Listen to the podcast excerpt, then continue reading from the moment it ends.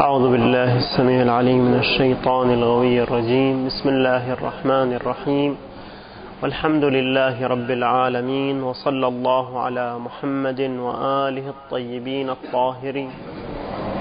اللهم صل على محمد وآل محمد. اللهم كل وليك الحجة ابن الحسن صلواتك عليه وعلى آبائه.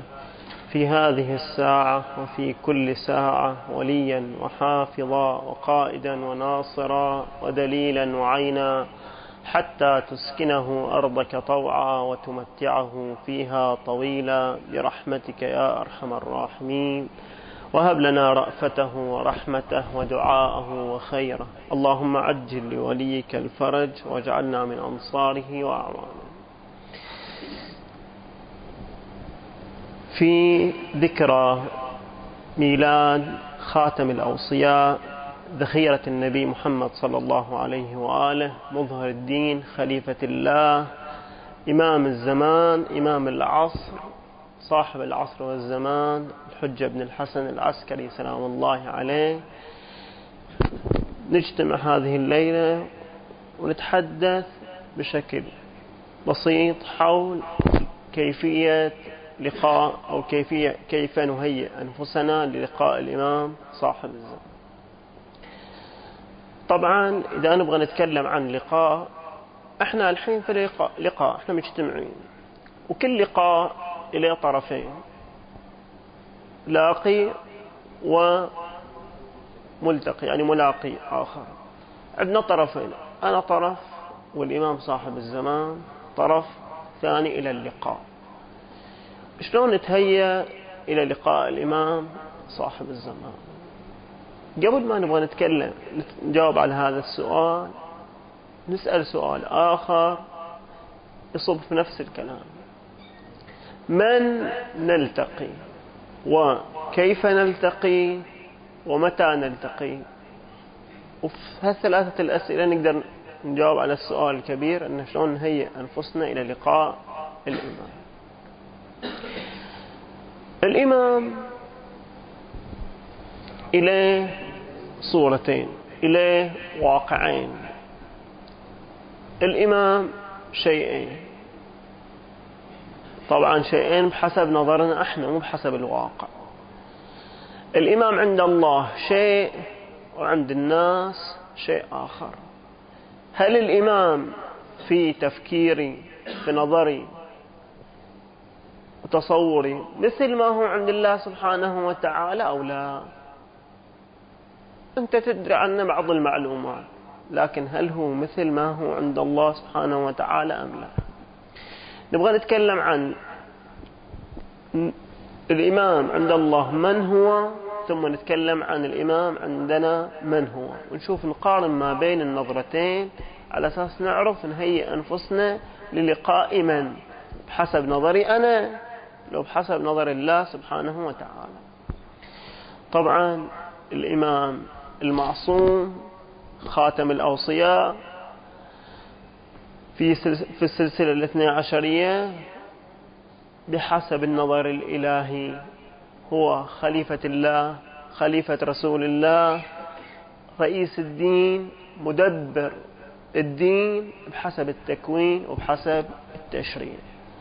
نبين الكلام هذا أكثر. الله سبحانه وتعالى من أول ما خلق الخلق قال إني جاعل في الأرض خليفة. الأرض قوام كل الأرض ما تستقيم الأرض. لحظة من دون خليفة لله سبحانه وتعالى على أرضها. وطبعا إذا نبغى نستخلف أحد من قبل الله سبحانه وتعالى لازم يحوي أكثر صفات الله. طبعا ما بيقدر يصير هو نفس الله سبحانه وتعالى تماما ولكن عند رحمة الله عند عدل الله عند رأفة الله عند غضب الله عند عقاب الله هو عند الصفات الإلهية تتجسد فيه وهو يظهرها إلى المخلوقات ويدلهم على الله سبحانه وتعالى.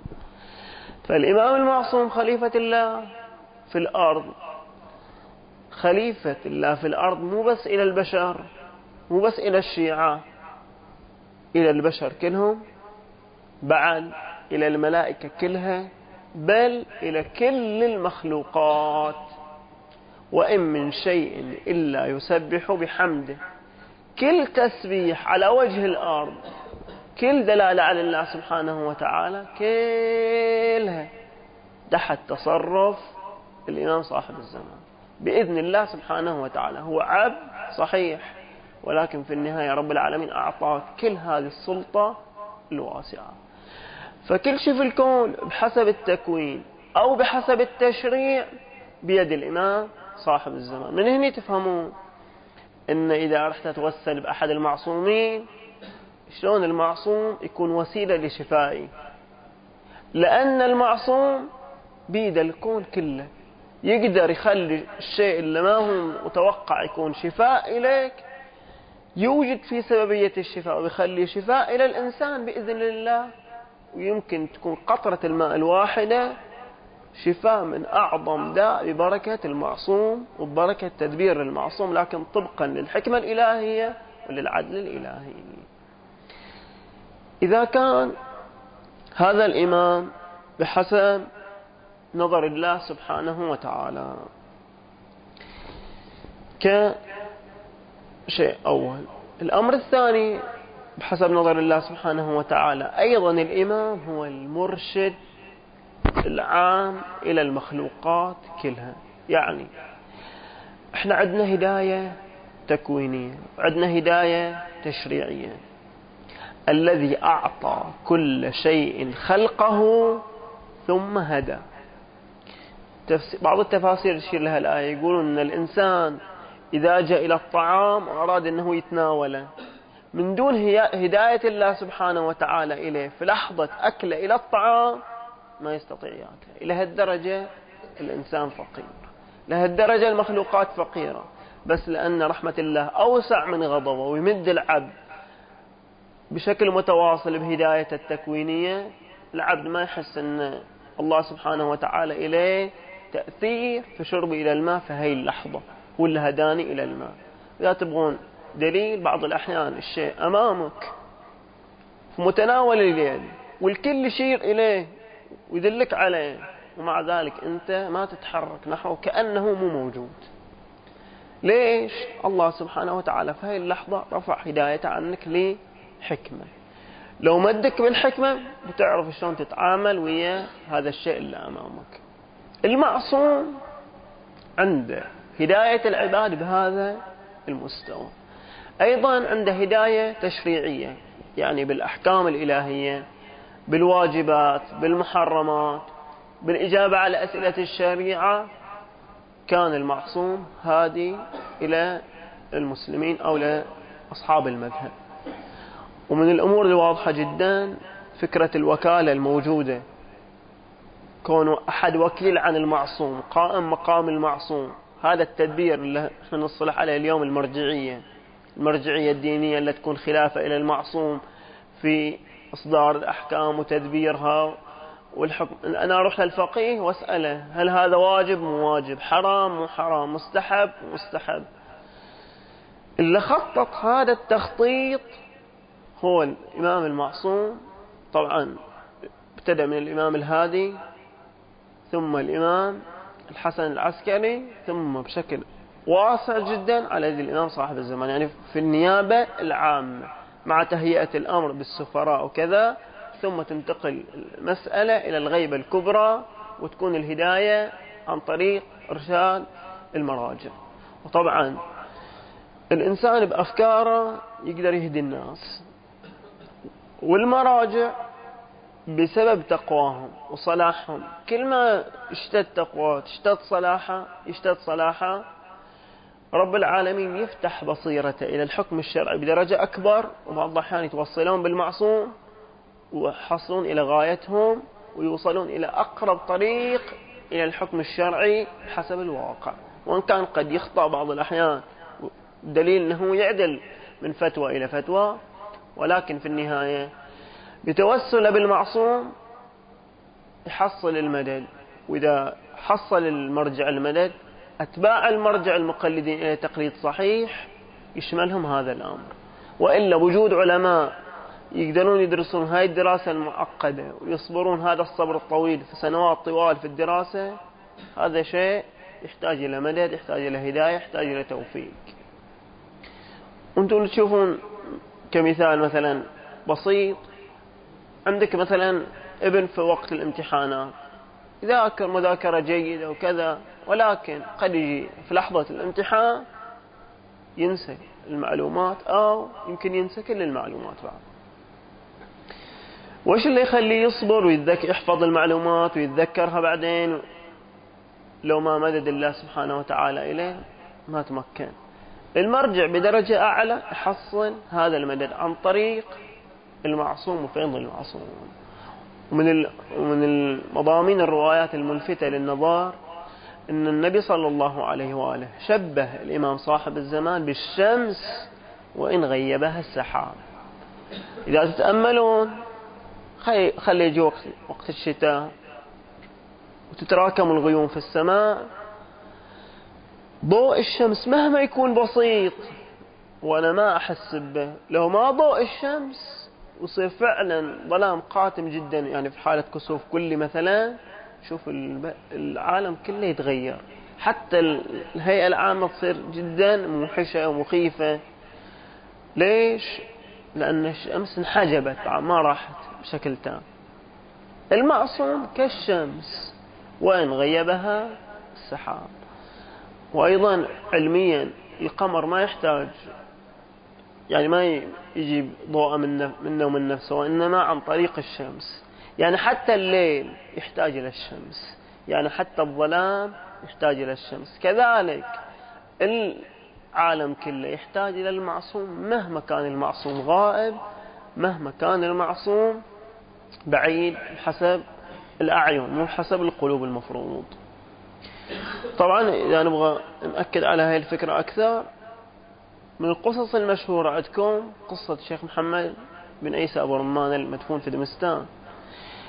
يوم صارت صار الضغط إلى التشيع وصل الأمر أنهم يتركون المذهب أو يبقون على المذهب بسبب حيلة وزير أنه يصنع يعني يشكل قالب فخار للرمان بطريقة معينة ويكتب فيها لا إله إلا الله محمد رسول الله أبو بكر وعمر وعثمان خلفاء رسول الله. صارت البلبلة وصار تخير إلى الشيعة. إما تنقتلون أو تحولون إلى مذهب العامة أو تدفعون ضريبة. يوم حصلت الاستغاثة من الشيعة في ذاك الزمان حصل لقاء الشيخ بالإمام صاحب الزمان. الله أنقذ مذهب التشيع ببركة الإمام المعصوم على هذه الأرض. لو كان الوضع بقى كما هو يمكن إحنا بعد حتى التشيع ما نشوفها إلا بدرجة جدا قليلة أو بشكل متخفي. الحمد لله رب العالمين أن الشيء لا زال محفوظ وظاهر. وهذه من بركات الإمام المعصوم. إذا كان المعصوم هو خليفة الله وكان هو المشرع والمدد الإلهي إلى الشيعة وإلى العلماء والمرشدين بشكل عام وأنت إذا كنت داعية إلى الله سبحانه وتعالى في أي موقع لا تتخيل أن الداعي إلى الله هو فقط المرجع أو طالب العلم أو المتدين بأخلاقك بعملك السليم بترشد الناس إلى الدين الصحيح. وكشيء بسيط وعملي في حياتنا إذا أذن الأذان وأنت تمشي إلى المسجد قدام أي واحد أنت تلقائيا هو يطالعك أنت تدعوه إلى الذهاب إلى المسجد والصلاة. حتى لو ما تكلمت وياه ولا كلمة. فكل واحد يتحرك منا إلى المسجد أو إلى الماتم أو إلى عمل ديني هو يدعو الآخرين بالتبع إلى هذا الشيء. لكن نظرنا إحنا إلى الإمام نظر مختلف. إحنا وش ننظر إلى الإمام؟ الله سبحانه وتعالى في آية كريمة والله أنزل من السماء ماء فسالت أودية بقدرها. الماء والسيل واحد المطر واحد لكن المشكلة في الوادي. عندي وادي واسع وعندي وادي ضيق. وادي واسع بشيل ماء كبير كثير. وعندي وادي ضيق بشيل ماء قليل. أنا بحسب تفكيري ونظري إلى المعصوم ومعرفتي بالمعصوم أحجم وصغر من شخصية المعصوم. بس مو على مستوى الكلام على مستوى العمل. إذا تبغى تختبر نفسك اختبر نفسك على مستوى العمل. يعني حين لو مثلا نذكر الإمام موسى بن جعفر عليه السلام. أول لقب تفكر تعطيه بتقول ويش؟ باب الحوائج. صحيح الإمام باب الحوائج ومحل قضاء الحوائج. لكن لا يقتصر نظرنا ونكتفي بنظرنا إلى الإمام موسى بن جعفر على أنه قاضي حاجات. ويوم اللي أروح للإمام الكاظم عليه السلام الله يرزقكم وياكم الزيارة وأدخل وأتوسل به وما يعطيني حاجتي تنكسر عزيمتي تنزل شخصية الإمام داخل قلبي وأقول باب الحواج باب الحواج أنت قل مستوى الإمامة عندي. إذا بنظر للإمام كقاضي للحاجات فقط أنا ما أصلح أني أكون ملتقي بالإمام سواء كان بعد الممات في قبره أو إذا أمضي ألتقي بعيانه كما هو مطلوبنا إحنا لازم أرفع من المستوى. الإمام مو بس قاضي حاجات هذا جزء من شخصيته. زين. هل الإمام بس مجرد استجابة دعاء؟ أنا بروح للإمام عندي حاجات ادعو لنا كان الله يقضي حاجتنا نقرأ دعاء الفرج إحنا. مو غرضنا الله يفرج عنك يا سيدي ويا مولاي يا صاحب الزمان. وإنما على أساس أنا أحصل حاجة واحد واثنين وثلاثة وأربعة وخمسة. في النهاية أنت طالعت الإمام كمحل استجابة الدعاء وبس. وهذا ما يعينك أنك تتعرف على الإمام ولا يعينك أنك تلتقي بالإمام ولا يأهلك أنك تكون في ركب الأنصار إذا بقيت في هذا المستوى المتدني. لأن بعض اللي عاشوا ويا الأئمة المعصومين عاشوا ويا أمير المؤمنين أو ويا الإمام الحسن أو ويا الإمام الحسين كانوا ينظرون اليوم هالنظر. يوم اختلفت الأمور انقلبت الموازين عندهم. كانوا ينظرون للإمام الحسين سلام الله عليه أنه بيجي ينتصر على بني أمية بالسيف وبقيم الدولة أجل إحنا وياك لكن يوم جاء الخطاب من الإمام الحسين أنه ينعى نفسه وخير لي مصرع أنا لاقي كأني بأوصالي تقطعها أصلان الفلوات بين النواويس وكربلاء. اختلفت النظرة كلها. إلا كان ويا الإمام ينظر لك قاضي حاجات ومحل استجابة الدعاء ونصرة. ترك الإمام وقال لي أنت لك طريق وأنا لي طريق ثاني. ولا صدق ويا الإمام الحسين وبقى وياه فعلا. كان ينظر للإمام المعصوم أنه خليفة الله يستحق الطاعة هو الهادي هو المرشد وغيره ما يستحق أنه يكون مرشد ولا يستحق أنه يكون خليفة. من كذي القلة من الأنصار بقت ويا الإمام الحسين وتفانت وياه وقدمت كل الماديات تحت التراب. ولو يعادون الأنصار أنصار الإمام الحسين مرات ومرات مو كلام شعراء هذا. مو كلام ارتجالي. لو نرجع حبيبنا مظاهر الأسدي مرة ثانية ويا الإمام الحسين نقول له تنصره لو ما تنصره؟ برد ينصره. برد عيد برد عيد برد عيد لأنه ينظر للإمام نظر صحيح. نظر الصحيح غير من عمله. إحنا إذا غيرنا النظر غيرنا الفكرة غيرنا صورة الإمام داخل أنفسنا نستطيع أن نحن نتعامل الإمام التعامل الصحيح.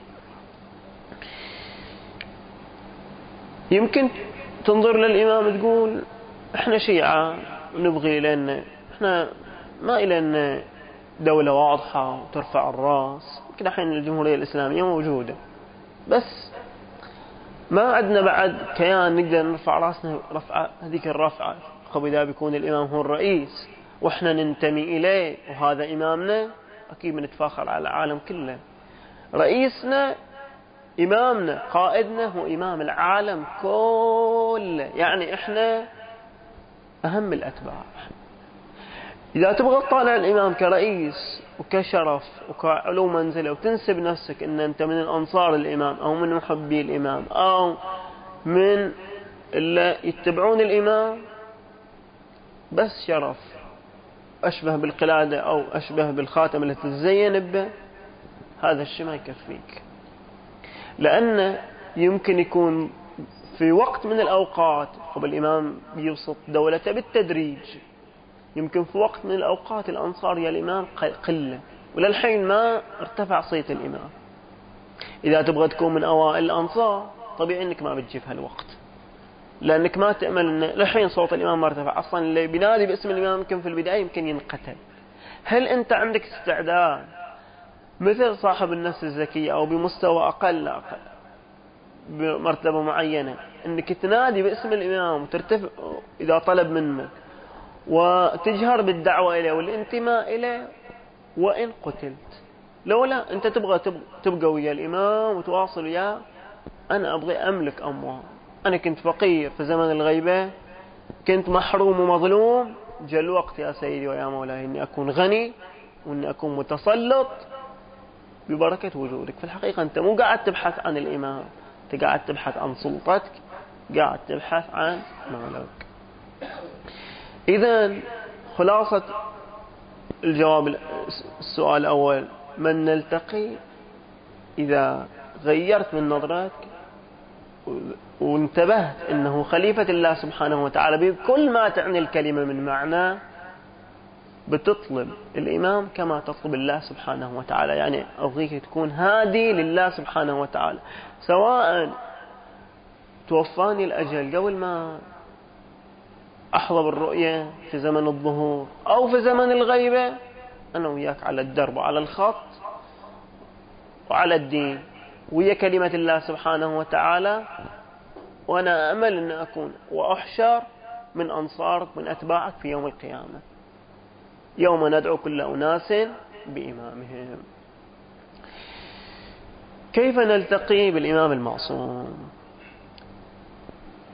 أنا إذا أبغى ألتقي بواحد منكم بتصل بسأله تف وينه حسب موقعه بروح لمكانه وبلتقي به. أنا إذا أبغى ألتقي بالإمام صاحب الزمان وين أروح؟ وين أدوره؟ أروح لمكة أروح للمدينة أروح لكربلاء؟ أروح لسامراء أروح للنجف أقعد مكاني؟ وين ألتقي بالإمام؟ نبغى نلتقي بالإمام لو ما نبغي؟ نبغي نلتقي بالإمام. لكن قبل ما نجاوب على هالسؤال أنت لماذا تريد أن تلتقي بالإمام صاحب الزمان. وش السبب اللي يخليك ويدفعك أنك تلتقي بالإمام؟ هل مثل ما تلتقي بشخصية كبيرة في نفسك تبغى تسلم عليه وتلتقي به تتشرف به وهذا مقدار جيد.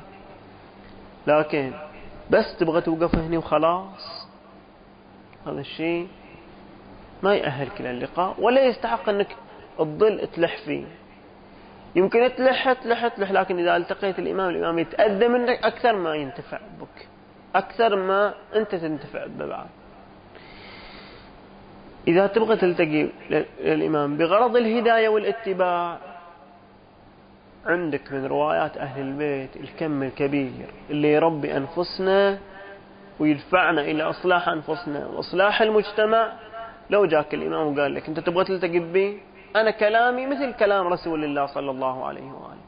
كلامي مثل كلام أمير المؤمنين. كلامي مثل كلام الإمام الحسن. كلامي مثل كلام الإمام الحسين وإلى كلام الإمام الحسن العسكري. مثل وصاياهم هي وصاياي أنا. مثل أوامرهم هي أوامري أنا.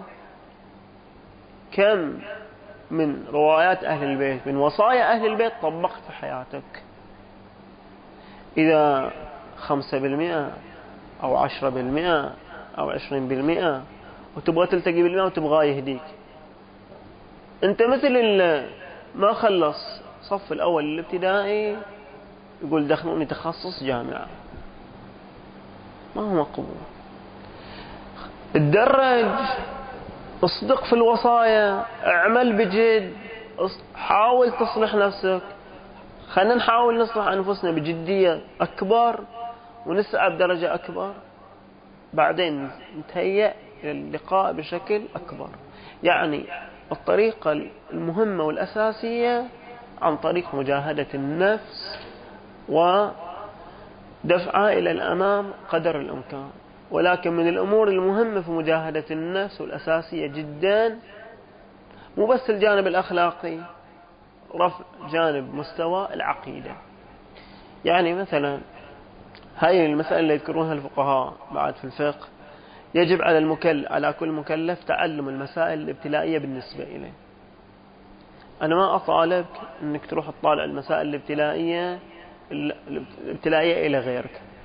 لا تروح.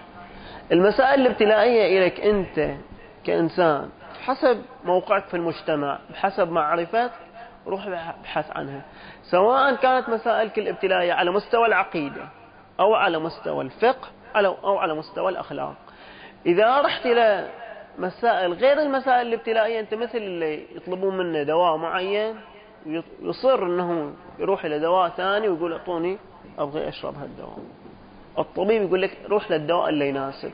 قد أكون أنا مبتلى مثلا عندي شبهات في العقيدة ما أقدر أرد عليها أروح أبحث فيها أسأل فيها. قد تكون عندي بعض المسائل الفقهية مي واضحة عندي في الصلاة. ليش أروح أسأل عن مثلا البيع؟ أنا مو مبتلى بالبيع. أنا أروح أسأل عن الصلاة. خلني أضبط الصلاة أول ثبتها صح بعدين أروح أتحرك في الجوانب الثانية. على مستوى الأخلاق قد أنا أكون مو مبتلى بالتكبر لكن مبتلى بالغيبة. ما بحثت عن وسائل تعيني على مخالفة هواي في الغيبة وردعها. لو أقرأ 20 كتاب أخلاقي في التكبر أنا مثل اللي يروح لدواء ثاني وما ينفعني وبيجي الوقت اللي أموت فيه وأنا للحين ما تعافيت من المرض اللي أنا فيه. إذا سواء كانت المسائل الابتلائية في الفقه أو في الأخلاق أو في العقيدة علينا أبحث عنها بشتى الوسائل واليوم الأمور متاحة المحاضرات الدروس الكتب بالسؤال بالسعي. لا تقول أنا ما أفهم لا تقول العمر أخذني لا تقول أشغال الدنيا أخذتني. اتحرك. باكر بيجيك الإمام تقول له والله تعال بعلمكم بعض المسائل. تقول له عندنا أشغال الدنيا ما أخذتنا إذا تبغانا بس في الحرب أو تبغانا في مسألة معينة وياك أما تبغينا في جانب ديني لا لا اسمح لنا أجل أنت ما تصلح إلى اللقاء. إذا إذا تبغى تلتقي بالإمام ارفع مستوى العقيدة. واحد. ارفع مستوى جهاد النفس. اثنين. ثلاثة. عيش الشعور والجانب العاطفي مع الإمام صاحب الزمان. اللي يكون عن طريق التوسل عن طريق الدعاء عن طريق الذكر. كرر الأدعية. الإنسان إذا كرر اسم عقب فترة بيحفظه وإذا حفظه عقب فترة يمكن يربط علاقة به. يمكن يحب الاسم. يمكن يحب صاحب الاسم. يمكن يقتدي بصاحب الاسم. بالتدريج. أما أنت على مستوى الذكر اللساني ما عندك أو ضعيف. شلون تبغى تفكر في اللقاء؟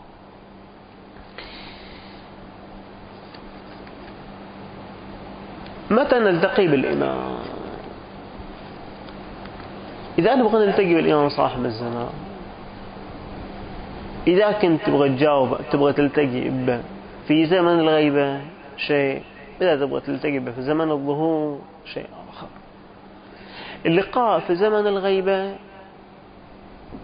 ما يكون إلا بحكمة وضرورة تامة في نظر المعصوم. يعني مهما توسلت أنت يمكن تشوفه بس ما بيكون لقاء أو هداية إلى إلى أمر معين بس لأنك أنت طلبته.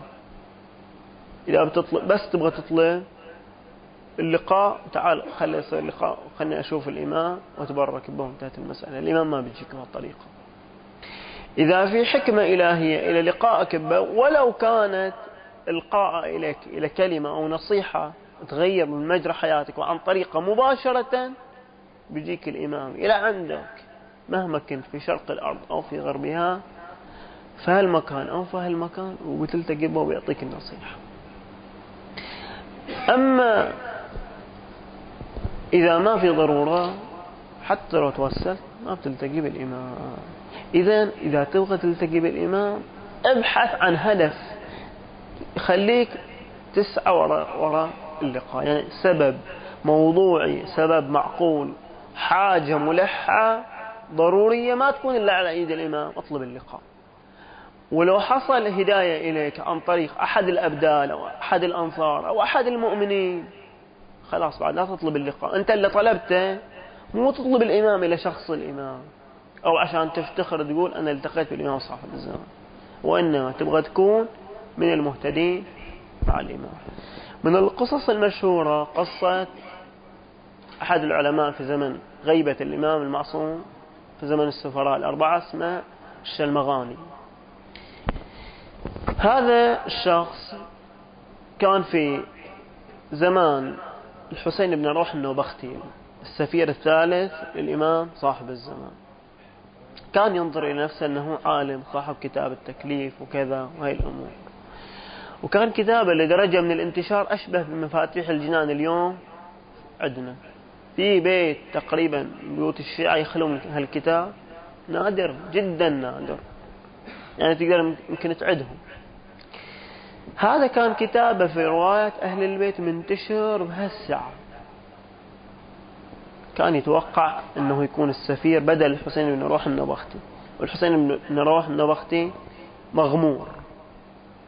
لكن الإمام اختار إلى السفارة ولا اختار الشلمغاني لأن الشلمغاني كان في نظر أنه يسعى إلى منصب معين ويبغى يلاقي الإمام كسفير عن طريق رئاسة وعن طريق شرف وعن طريق علو منزلة وأخذت نفسه ما التقى بالإمام ولا كان هو السفير وصار الحسين بن روح النوبختي هو السفير. بعدين حسد الشلمغاني حسد الحسين بن روح النبختي وصدر من الإمام صاحب الزمان اللعن حق الشلمغاني وانتهى صار في السجل الأسود من الشيعة. وين كان؟ وين صار؟ بسبب السعي إلى شرف أو لمنزلة في مكانها أنت إذا تبغى تسعى إلى لقاء الإمام بهالطريقة قد تقع بدل ما تكون من المرضيين عند الإمام صاحب الزمان تكون من الملعونين عند الإمام. إذا أنا بكون من المرضين وغائب وما أشوفه أحسن لي من أكون من الحاضرين عند الإمام لكن من المغضوب عليه في النهاية السفياني أو غير السفياني بيلتقون بالإمام لكن بيلتقي بالإمام كعدو. أنت تبغى تلتقي بالإمام كعدو أو كناصر؟ يختلف الأمر. أما إذا تبغى تلتقي بالإمام في زمن الحضور فالطريق اللي رسمه الإمام الصادق عليه السلام. دعاء العهد أربعين صباحا بتوجه. تكرار الدعاء. يمكن في يوم من الأيام في صباح من الصباحات يمكن ما تكمل أربعين يعني كعدد ولكن قد تكون نيتك خالصة. ويمكن الله يستجيب دعائك ويخرجك من القبر. أو إذا كنت مثلا حي تلتحق بركب الإمام من الأنصار ولو في مرتبة متأخرة. يعني أنا مو شرط ألتحق بالإمام في أول حركته إذا أنا ما بكون في هالمستوى تشوفني ما أنا مؤهل إلى هالمستوى لا أقل أن أكون في المستوى الثاني أو الثالث أو الرابع. بس ما أبغى أكون في صف الأعداء لأن ما في خيار ثالث. إما ناصر وإما عدو. نفس حالة الإمام الحسين. كل من تخل كل من تخلف عن نصرة الإمام الحسين من سمع واعيتنا ولم يجيبنا أكبه الله على من خرج نداء الإمام الحجة بيسمع في العالم كله. ويختلف عن نداء الإمام الحسين الإمام الحسين سمع النداء في حدود معينة. نداء النبي صلى الله عليه وآله في الغدير حدود معينة. لكن نداء الإمام صاحب الزمان لأن الدعوة خلاص لابد تنبسط على الأرض كلها يسمع في العالم كله. وإذا أنا ما استجبت إلى النداء بالشكل الصحيح الأمر جدا خطير. إذا أنبي أسعى أكون من الأنصار حتى لو أكون في المرتبة الثانية والثالثة أو الرابعة بحسب جهاد النفس بحسب زرع أو تنمية التسليم للإمام المعصوم. إذا شفته هو إمامي بكل ما تعني الكلمة من معنى أبتبعه حتى لو دخلني إلى الموت. الموت مع الإمام أفضل من الحياة مع غير الإمام. إحنا نتمنى والأماني كبيرة لكن العمل جدا قليل في قبال الأمان. إحنا نتمنى إن إحنا نلتقي بالإمام حتى لو في زمن الغيبة لو نلمح الإمام بنظرة معينة حتى لو ما أعرفها. يمكن نظرتي إلى الإمام المعصوم تغير من حياتي كلها.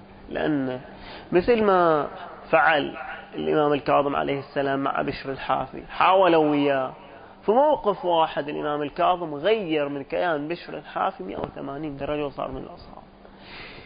يمكن إذا حملت أمنيتي وسعيت وأجريت الدموع الصادقة والندم على النفس يمكن أحظى بلقاء الإمام حتى لو ما عرفت حتى لو ما طال اللقاء بس أحصل ثمرة اللقاء. إحنا إحنا في شهر شعبان في مقطع من المناجاة الشعبانية. إلهي إن كان قد دنا أجلي ولم يدنني منك عملي فقد جعلت الإقرار بالذنب إليك وسيلتي. إحنا في ختام كلامنا عن اللقاء قل الإمام صاحب الزمان. يا سيدي ويا مولاي يا أيها الحج بن الحسن. إذا كانت أعمالنا ما تقربنا إليك ما تعيننا أن إحنا نكون من الأنصار ولا من الملاقين إليك. أنا عندي وسيلة واحدة أجيك بها. إن أنا مذنب مقصر عندي ثغرات مد إيدك إلي طلعني من وسط الظلام. مثل ما فعل الحر بن يزيد الرياحي ويا الإمام الحسين. مع ما فعل من أمور انتقل رأسا على عقب من صف الأعداء إلى صف الأنصار وصار الحر مشعل نور وهداية. شلون؟ يوم جاء الإمام الحسين عن طريق إقراره بالذنب والاعتراف بالتقصير لكن عن صدق نية. إحنا إذا اعترفنا بالتقصير إلى الإمام لأوامر الإمام اللي هي أوامر الله سبحانه وتعالى إحنا قصرنا في حق الولي. يمكن نحظى باللقاء ولو للحظات. هذا اللقاء يغير مني إلى آخر عمري. ومهما حاول الشيطان يبعدني أذكر هذا اللقاء أذكر النور أذكر كلام المعصوم وتنفتح ينفتح باب الهداية إلي ويبقى مفتوح. وكم من المؤمنين في واقعنا راحوا إلى زيارة أحد المعصومين ويوم راح إلى زيارة أحد المعصومين. هو كان قبل الزيارة شيء وبعد الزيارة حصل تغير كبير صار شيء ثاني 180 درجة. حتى أن يرجع إليهم يمكن يصير استغرابهم يمكن ما يعرفونه بسبب التغير الكبير في سلوكياته. وين كان كلامه؟ وين كلامه الحين وين فعله؟ وين فعله الحين وهو يلتقي بإمام المعصوم والإمام المعصوم حي سواء كان في البرزخ أو في هذا الزمان هذا الوقت. فلو يحصل لقاء ويا الإمام للحظات قابل أنه يغير من نتمنى نحن نكون من الملاقين للإمام صاحب الزمان ومن المرضيين عنده ببركة الصلاة على محمد وآل محمد.